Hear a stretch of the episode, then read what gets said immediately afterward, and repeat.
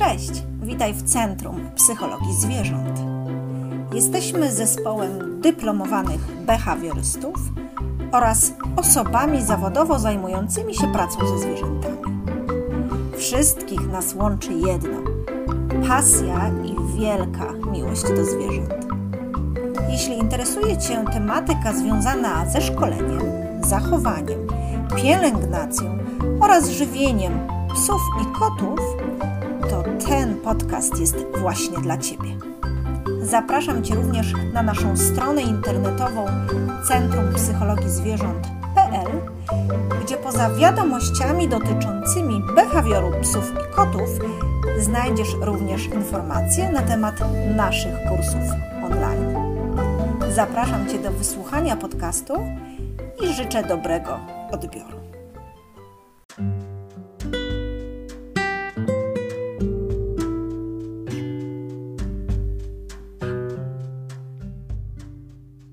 Państwa serdecznie.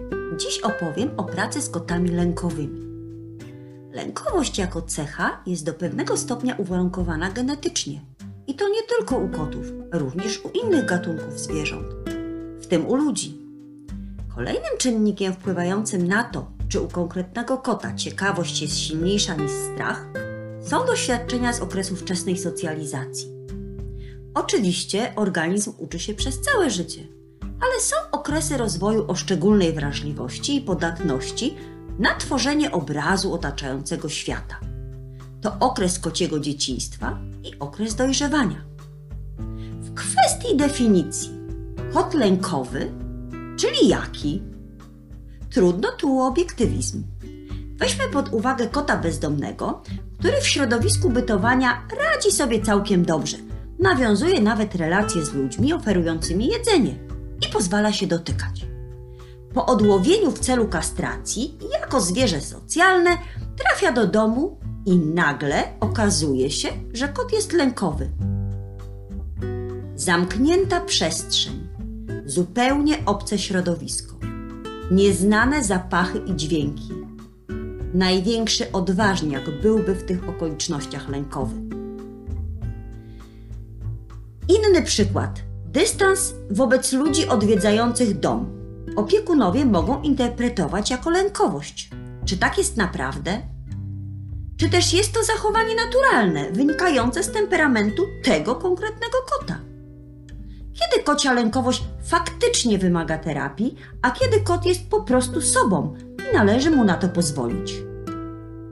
Terapia niezbędna jest wtedy, gdy dobrostan zwierzęcia jest zagrożony gdy z powodu lęku zwierzę żyje w ciągłym stresie lub gdy jego zachowanie stanowi poważny problem dla państwa czy dla opiekunów. A z różnych przyczyn niemożliwa jest zmiana środowiska. Jak postępować z takim kotem? Potrzebny jest czas i przestrzeń.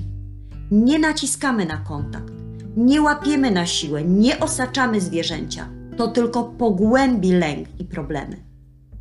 Zapewniamy wszystko, co jest niezbędne w przestrzeni oddalonej maksymalnie od tego, co powoduje strach.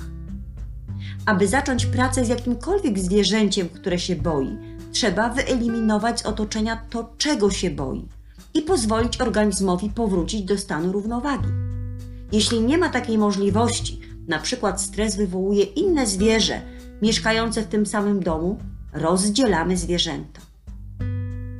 Jeśli kot boi się ludzi, to prawdopodobnie będzie penetrował mieszkanie w nocy lub, lub podczas nieobecności domowników.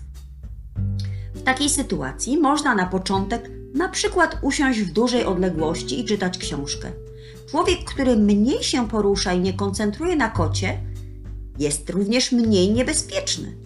Podobnie jak ten, który jest mniejszy, ponieważ na przykład siedzi na ziemi. Zostawianie mimochodem smakołyków w odległości, która nie budzi w kocie lęku, będzie powodowała pozytywne skojarzenia z człowiekiem. Ważne jest również dostosowanie środowiska, tak aby kot miał bezpieczne kryjówki, które dają możliwość obserwacji otoczenia. Zabawy łowieckie i stymulacja umysłowa poprawią nastrój kota. Terapia często obejmuje również zastosowanie feromonów i suplementację a jeśli są wskazania, również farmakoterapię. Oczywiście zawsze warto zasięgnąć porady behawiorysty czy zoopsychologa, który dostosuje proces terapii do konkretnego przypadku. Dziękuję Państwu serdecznie za uwagę.